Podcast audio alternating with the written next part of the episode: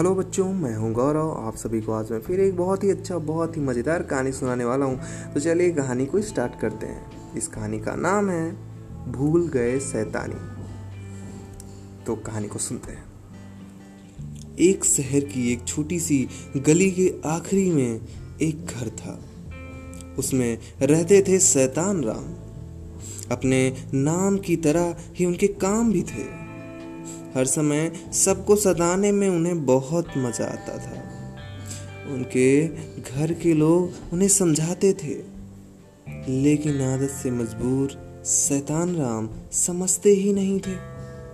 वैसे उनका असली नाम तो सुंदर था।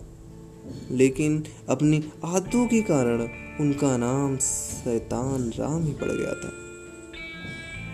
एक बार की बात है। उनके घर के सभी लोग कहीं बाहर गए हुए थे। शैतान राम घर में अकेले थे। गली के एक घर में एक मुर्गी और उनके कुछ दोस्त रहते थे। शैतान राम ने उन्हें अक्सर परेशान किया था। कभी मुर्गी को उठाकर कमरे में बंद कर देते थे तो कभी मुर्गी की गर्दन में रस्सी बांधकर उसे घुमाते रहते थे। मुर्गा मुर्गी ने सोचा कि शैतान राम को सबक सिखाया जाए। उन्होंने अपने कुछ साथियों से बात की, सब उनकी मदद के लिए तैयार हो गए। तो मुर्गा मुर्गी ने अपने कुछ दोस्तों को साथ लिया। वह बिल्ली, चूहा, अंडा, कैंची, सुई और गुलदस्ता को लेकर शैतान राम के घर पहुँचे। वह सब धीरे थे धीरे धीरे घर के अंदर चले गए। घर में कोई भी नहीं था। शायद शैतान राम कहीं गए हुए थे। मुर्गा, हम लोग शैतान राम का इंतज़ार करेंगे। सब एक साथ बोले। बिल्ली उनकी रसोई में जाकर छिप गई। चूहा हाथ मुँह धोने वाले नल के ऊपर बैठ गया। अंडा उनकी तोलियों में लटक गया।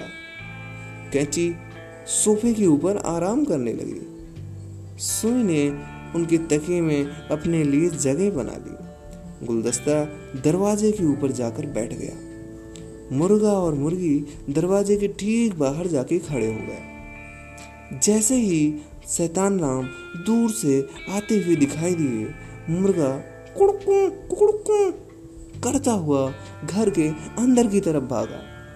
उसकी आवाज़ सुनकर उसके सभी साथी सावधान हो गए।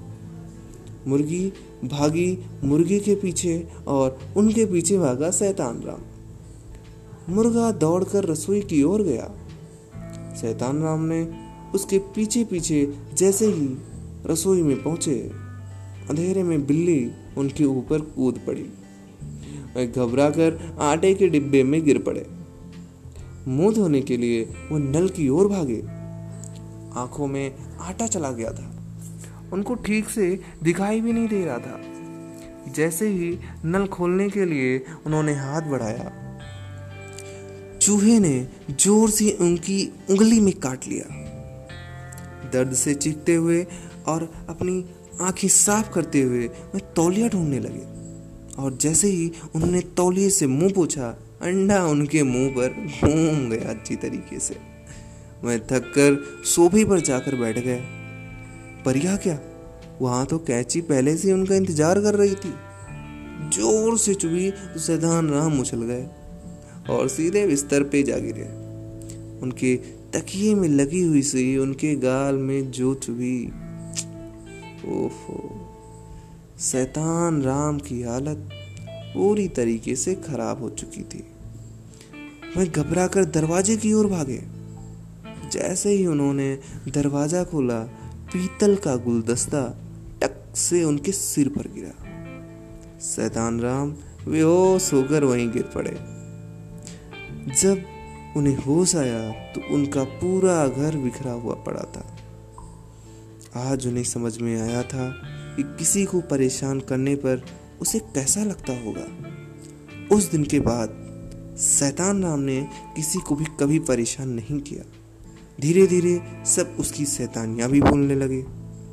आज भी वे उसी शहर की उसी गली में रहते हैं, लेकिन अब उन्हें सब सुंदर कहकर ही पुकारते हैं। शैतान राम नहीं।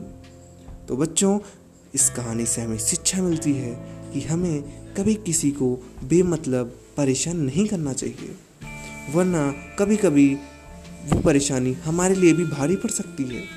और हमारी शैतानियों के कारण लोग हमें गंदे शब्द बोलते हैं या हमें गंदे नामों से पुकारते हैं।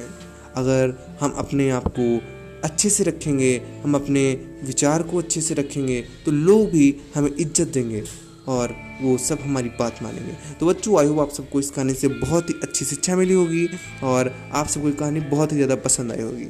तो ठीक है बच्चों, आप लोग से मिलते हैं नेक्स्ट कहानी में और एक बहुत ही बेहतरीन कहानी के साथ। तब तक आप सब लोग खेलते रहिए, हँसते रहिए, खाते रहिए और एकदम मज़े से रहिए। तब तक के लिए बाय बाय शी यू अब सब अपना ख्याल रखें। टाटा।